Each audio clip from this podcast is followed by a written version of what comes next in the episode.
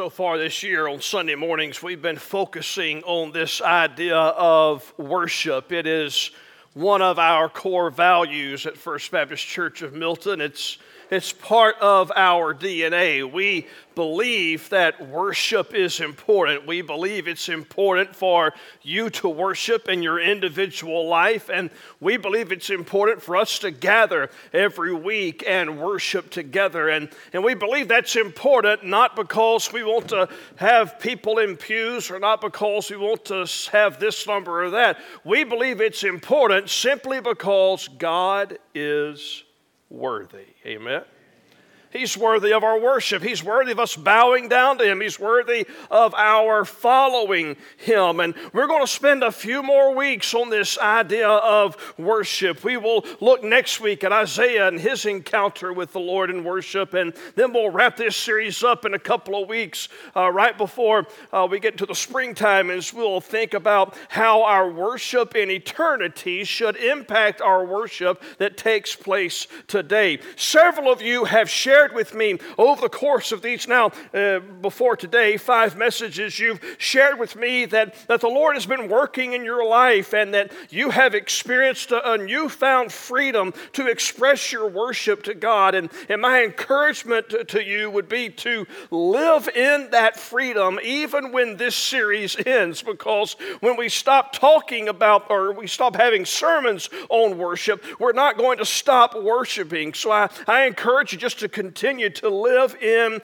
that freedom. Now, several weeks ago, uh, in fact, about a month ago, and I don't expect you to remember it, I can't remember what I had for dinner last night, uh, but I don't expect you to remember that too well. But several weeks ago, we looked at Psalm 95, and today we're going to look at Psalm 96. If you have a copy of God's Word, open it up, or if you're using a device, power it up and look with me in Psalm 96. Be making your way there. We've looked at Psalm 95, which was God's invitation to us to worship. And today we're going to look at this psalm, which flows out of Psalm 95. It is a psalm that will challenge us if we allow it to. Uh, what I want to go ahead and just do right now, let me go ahead and do the meddling, then I'll do the preaching, okay? Usually we do preaching and a little meddling, but let me just start off with the meddling, then we'll do preaching, okay? Is that all right you? Well, it doesn't matter if it's all right, you will do it anyway, okay? One of, and I want you to hear everything I say, I want you to hear from my pastoral heart and love for you. One of our greatest fallacies that we make when it comes to worship is to conclude that this time of worship is about what we get instead of what we give. Now, yes, God is in the habit of using this time of worship to enrich our lives and to bless us. But our primary purpose in coming here today, biblically speaking, is not for us to get something from God, but for us to give something to God. You see, Scripture does not give us the license to gather on Sundays as consumers. Scripture demands that when we gather for worship, we do so as contributors. We are obligated to make God the center of this time of worship. Not the preaching or the preacher, not the singing or the choir, not the congregation and those who make it up. The purpose of this time at the center of our worship, it involves God, not ourselves. The purpose of our time together on Sundays is to please God, not to hope that God will somehow please us with songs we like or sermons we prefer to hear and walk away sulking if He doesn't do what we think He should do. For you see, as we gather here together to worship, the question we should not be asking is, What did I get out of this service? Our question is, What did I put into it? For God did not make us consumers, He created us to contribute. When we gather here together, it is not about me. It is not about you. This is about God. He is worthy. He is worthy. We are not. He is worthy of our worship. Now you say, Pastor, why would you say that? Is that your opinion? Why would you make that claim? It's not my opinion, it's Bible fact. As I've told you several times before, don't get mad at me. I did not write it, I'm just delivering the mail. That's all I'm doing. God makes it clear that there are some demands of worship. In fact, look at Psalm 96 and Let's just read this psalm that's a psalm about worship and let's just see if it's telling us this is about us or if it's telling us that this is about God. Psalm 96 begins Oh, sing to the Lord a, a, new song. Sing to the Lord, all the earth. Sing to the Lord. Bless his name. Tell of his salvation from day to day. Declare his glory among the nations, his marvelous works among all the peoples. For great is the Lord, not me, not you. Great is the Lord, and he is greatly to be praised. He is to be feared above all gods. For all the gods of the the peoples are worthless idols, but the Lord made the heavens. Splendor and majesty are before him. Strength and beauty are in his sanctuary, not mine, not yours, his sanctuary. Ascribe to the Lord, not to me, not to you. Ascribe to the Lord, O families of the peoples. Ascribe to the Lord glory and strength. Ascribe to the Lord the glory due his name, not my name, not your name, not the church's name, not the Southern Baptist name, to his name. Bring an offering and come into his courts. Worship the Lord, not me, not you. Worship the Lord in the splendor of holiness. Tremble before him, all the earth. Say among the nations, The Lord reigns. I don't reign, you don't reign. The Lord reigns. Yes, the world is established, it shall never be moved. He will judge, not me. I'm not judging, you're not judging. He will judge the peoples with equity. Let the heavens be glad, and let the earth rejoice. Let the sea roar and all that fills it. Let the field exult and everything in it. Then shall all the trees of the forest sing for joy before the Lord, for he comes for he comes to judge the earth. He will judge the world in righteousness and the peoples in his faithfulness. I want to ask you a question. The answer is the Lord. Who is this psalm talking about? Me? You? The Lord? Absolutely. He is at the center of it all. This psalm says so much about worship, so much that we, we don't even have time to get into.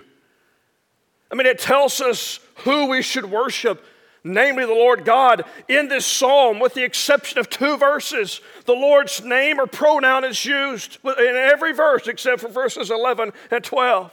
This psalm tells us how we should worship with music, proclamation, by giving God glory, bringing an offering, coming into his courts, giving him holy lives, or witnessing for him, according to verse 10. It tells us why we should worship, and it gives us several reasons. Verse 2, because God saved us, because he's great in verse 4, because of his power in verse 5. Verse 6 tells us because of his splendor and majesty and strength and beauty, because he's righteous and, and true. It tells us where we should worship. Verse 3 says, among the nations in his sanctuary, in his courts, according to verse 8. It tells us when we are to worship, as we are called to do in verse 2, to sing praises and proclaim his salvation from day to day. I mean, this psalm is jam packed with instructions for us when it comes to our worship.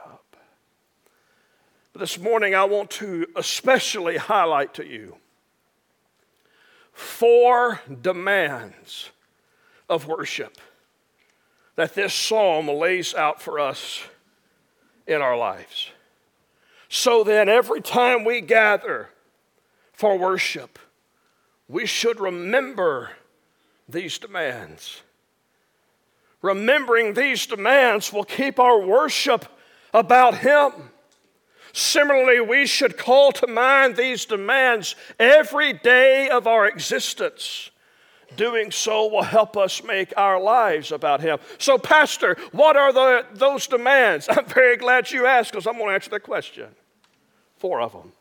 First is this worship demands that we exalt the name of the Lord.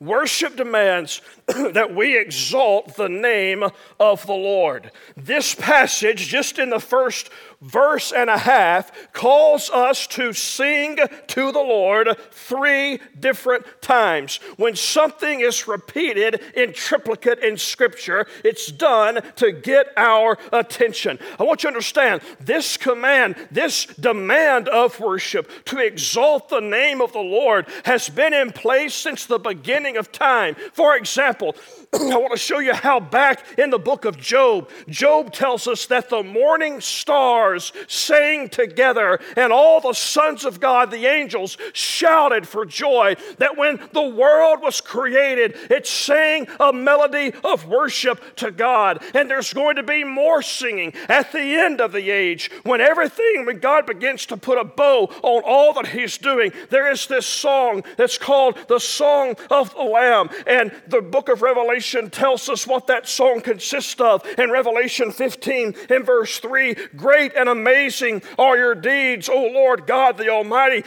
Just and true are your ways, O King of the nations. Watch, the world was created with a symphony of joyful praise, and all creation will break into song when Jesus comes again. The world started with exalting the Lord's name, the world's going to end with exalting the Lord's Lord's name. And everything we do in between is to exalt the name of the Lord. Everything. It is a demand of worship. And look at what he told us to sing. We're to sing a new song to the Lord.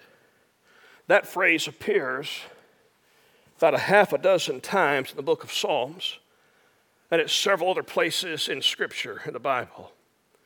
That word new, watch, watch this.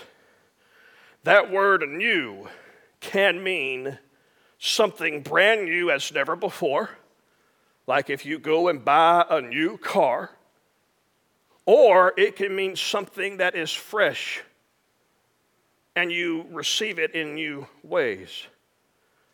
Like when you have your second honeymoon and it feels like you got a new marriage. I'm still in my first one, so I don't know what that's like, but anyway.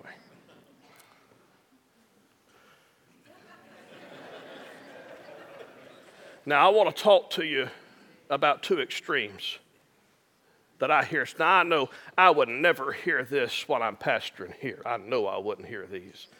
I'm just saying some things I've had, I've encountered in doing this for a few years is I have some people who'll say, Preacher, I don't like all this new music. It ain't got any theology in it. It ain't singing nothing about the Lord. I don't like this new stuff. I'll stand the whole time we sing it. I don't like it. And then I got another group. Again, I would never pastor anybody like this here at this church, I know. who say, Preacher, I don't like that old stuff. I like them old hymns, they're so outdated. That language I don't understand. Like now, I'm going to give you the Hebrew answer to both. You're both wrong. You're both wrong. We're called to sing a new song, new as in it's never been done before. We're called to sing a new song, new as if we're falling in love with the Lord all over again. Let, let, me, let me ask you to you this way. And since I've already meddled, let's just go a step further in our meddling. What if you were to turn on the news and the only thing that you heard reported were things that occurred in November of 2022? Would that be exciting to you to hear about news that's already happened? I wonder. I wonder if some of us are still reading the old news in our spiritual lives. I wonder if it's been so long since some of us have experienced anything fresh with the Lord that we are just living off the fumes of our relationship with God a month ago instead of today.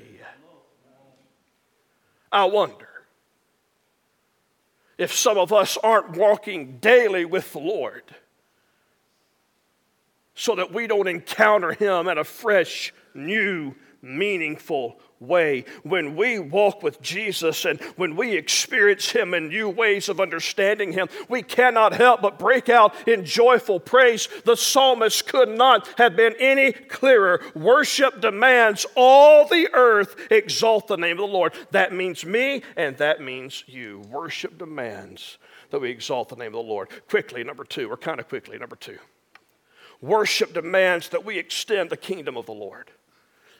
worship demands that we exalt the name of the Lord, and worship demands that we extend the kingdom of the Lord. Look at what he says in verse 2, the last part of verse 2. Tell of his salvation from day to day, declare his glory among the nations, his marvelous works among all peoples. the kingdom of God is extended as we worship because we tell of his salvation from day to day among the nations. Our message is the gospel. Our method is to tell the good news. Our mandate is to take that good news to all people. I want to give you a, a brief synopsis of the news that I have read this week. It's probably the same news that you have read this week. Just this past week, I have read about a shooting at Michigan. Michigan State University, a senseless, horrible act that took innocent lives. I also read about a shooting at a mall in El Paso, Texas, that began with an argument in the food court. I ain't been to the food court yet worth arguing over in a mall, but apparently something got started there, and I read of that shooting this week. I read earlier of a tragic crash of a Black Hawk of, of military personnel in the state of Alabama. I continue to read this week of the conflict and the strife between Russia and the Ukraine. And just a few days ago, I heard an update about the horrific earthquakes in Turkey and Syria, where the death total is now over 43,000 people. That's the kind of news that we read. That's the kind of news that is in our world. About the only news that's good enough to drown out all the bad is to tell of God's salvation day after day. There are people in your life, there are people in your neighborhood, there are people in your circle of friends and family who need to hear this good news. And when we worship, here's how it works according to the psalm. When you worship, you realize how fully the presence of God has come into your life and you can't help but declare the good news of what God has done for you.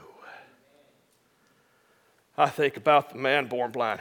By the way, we had D now this weekend. 500 kids were here. One of the things they did is they took the clock off the back, so I don't know how much longer y'all are here for.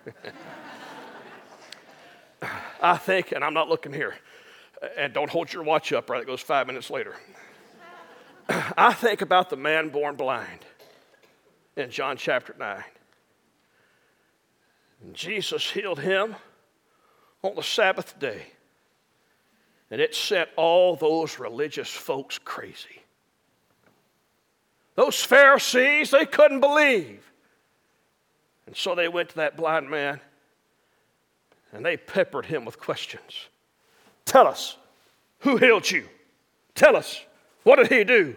Tell us, what happened?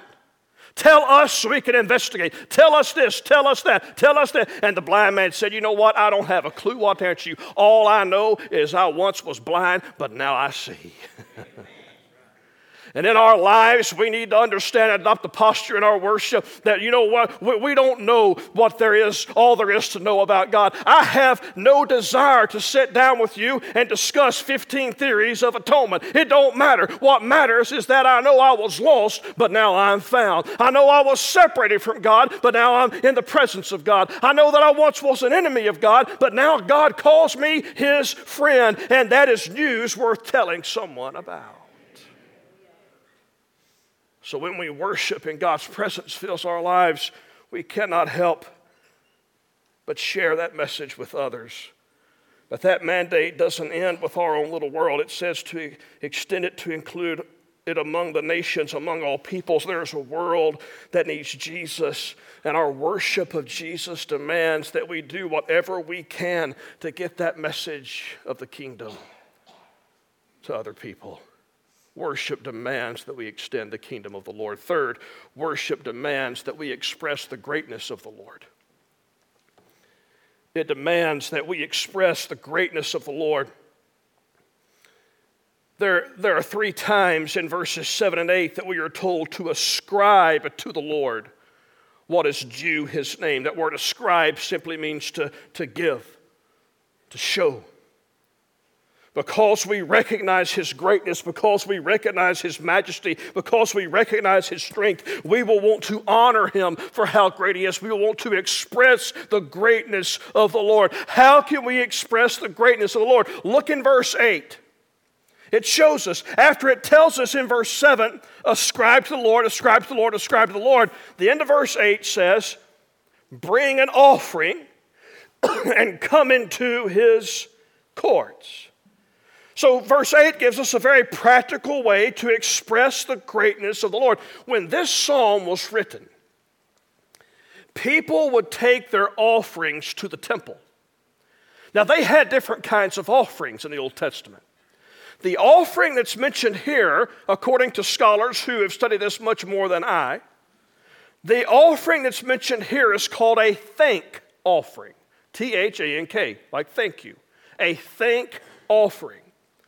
And those are offered, that, that kind of offering occurs over 700 times in Scripture, in the Old Testament. That offering was an offering that was given to God as an expression of gratitude for what God had done in that person's life. The conclusion then is those who don't give an offering to the Lord, we'll talk about that in just a second, either don't recognize what God's doing in their life or they recognize they're just not thankful for it. So, how, what is, what is our, our thank offering? And I think when you look at the totality of Scripture, I think it teaches us a few things about that. I mean, for example, Romans chapter 12, verses 1 and 2, uh, text we looked at when we first started this series, tells us to offer our very lives and bodies to the Lord. When we surrender fully to Jesus, we will worship Him through the offering of our lives. Giving your life to Jesus for His honor and glory is an act of worshiping. When we express the Lord's greatness, that happens when we gather here together for worship. Every week you have the opportunity to give God this offering because Hebrews 13 15 says that when we worship, we are offering to God a sacrifice of praise. The giving of our financial resources as an offering to God is an act of worship. Look, we don't ask you to give an offering to pay light bills or salaries. We like to have electricity. I like to be employed. But that's not the reason we ask you to give offerings. We ask you to give offerings for several reasons. One is commanded, but also in that command, as we give our offerings, it is your act of worship. That's an act of worship. When you walk out these doors, put your offering in a box, that is your act of worship. If when you click the button online, don't click it online, just think, here's my tithe tithe, when you click it, offer it as an act of worship to God. That is a thank offering for all that God has done for us. Worship demands that expression. Are you expressing the greatness of God? And fourth, worship demands that we expect the return of the Lord. It demands that we exalt His name. It demands that we seek to extend His kingdom. It demands that we express His greatness. And it also demands that we expect His return. Verses 10 through 13 of this psalm show us the reign of the Lord and His coming judgment. And it tells us in verse 13 that everything's going to be bowing down and singing for joy before the Lord, for he comes. for he comes to judge the earth. Now, when Jesus came, it wasn't to judge the earth, it was to save the world, to save people. When he comes again, he's coming to judge the earth. He will judge the world in righteousness and the peoples in his faithfulness. He's going to judge the world and the people who are in this world. That word judge, back up in verse 10, where it says the Lord reigns. He will judge the peoples with equity. That word judge is important. It means that God sovereignly rules over the nations and he will judge everyone with fairness and with equity. In verses 11 and 12, we see that the whole creation, when pondering God's rule, when pondering God's judgment, breaks out in joyful praise For you see, when Adam sinned, creation got all out of whack. When the second Adam, Jesus Christ, returns, all of creation will be delivered from the bondage that sin brought. And this last verse of the psalm gives us great hope that Jesus is coming again. And when he comes again, and friend, he's coming again. That's not a myth. That's not a fable. That's not a legend. Jesus is coming again. As one of my early pastoral mentors used to say, he believes Gabriel is licking his lips, getting ready to blow the trumpet for the return of our Lord Jesus. Jesus is coming again. And when he returns, he will judge this world in righteousness. He will judge the peoples in truth. He will dispense justice. He will vindicate believers. He will establish truth forever in a kingdom that will have no end. And when we worship, we are declaring that we believe He is to return, and we are asking, Come soon, Lord Jesus. Between now, this day, and then, that day, we are called to worship. You can expect his coming. And that expectation should impact the way we sing. It should impact the way we serve. Worship demands that we expect the return of the Lord. Let me ask you this morning two groups of people.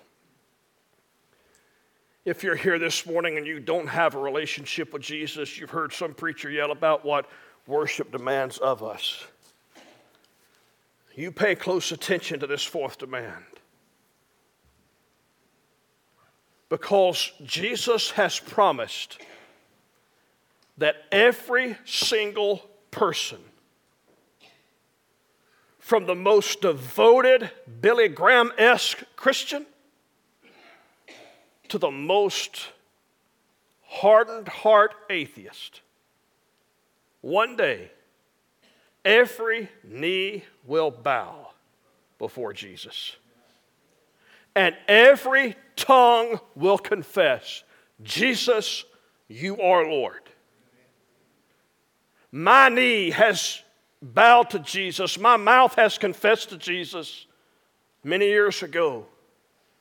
And still, every week when we gather to worship, we seek to bend our knees to Jesus and confess to Him that He is Lord. But if you don't make that confession on this side of eternity, you will make it on the next side. You ain't got a choice. But when you make it on that side of eternity, it's only a confirmation, it doesn't lead to a conversion. You see, bowing the heart to Jesus on this side of the earth of eternity, confessing that Jesus is Lord on this side of eternity, that brings salvation. The other side, it's only condemnation. So if you're going to bow down to Jesus anyway, why not bow down to him as a Savior instead of a judge? Because he is coming to judge this world. And you'll meet him as a Savior or a judge. So if you're here this morning and you don't have a relationship with Jesus, this is a perfect day to begin to worship him. By confessing your sins, repenting of them as best you know how, and asking Jesus to be your Lord and Savior. If you've got a question about what that looks like or what that means, when we sing in a minute, you come down here and say, Pastor, I want to talk to somebody about that. I'll get you to someone right now today who will help you understand more about that. Or before you leave this building, you stop by this next step desk right outside these doors to the right, and you will talk about your next step in following Jesus. That's one group, but here's the second group is for those of us who already follow him. Are you making worship about you? Or are you seeking to make it about Jesus? I'm not worthy of your worship. You're not worthy of your worship. Only Jesus is worthy of our worship. And will you give him your worship today? Would you bow with me this morning? As we bow and pray, after I pray, we're going to stand and sing. We're going to praise His name. This altar is open for you to come and to pray. You can pray just as well in your pew, that's fine. But if you want to come to this altar and pray, it is open for you to come and pray. I'll be here at this altar for a few moments. If, if there's something that you need to talk about, if there's a relationship with Jesus you need to establish, if, if there's a confession of sin you need to make for not making Him the Lord of your life and Him being number one. Whatever God's placing upon your heart, would you just simply respond to Him? Father, I thank you that Jesus is worthy of our worship. I thank you that He came once to save us from our sins, and that because of that, He is worthy. And because of that, any person can call upon the name of the Lord and be saved. So, Father, I pray if there's one here today who's never taken that step of commitment and placed their faith in you as Lord and Savior, Father, I pray the Holy Spirit will not let their soul rest until they realize the need of a Savior and give up control of their lives to you. And Father, I pray for those of us who've made that decision, whether it was a week ago, a month ago, a year ago, a decade ago, or decades and decades ago.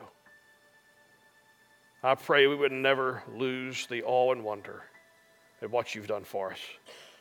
That we would never make the mistake of thinking that worship is about us, but about you. Help us to do what you've called us to do in Jesus' name.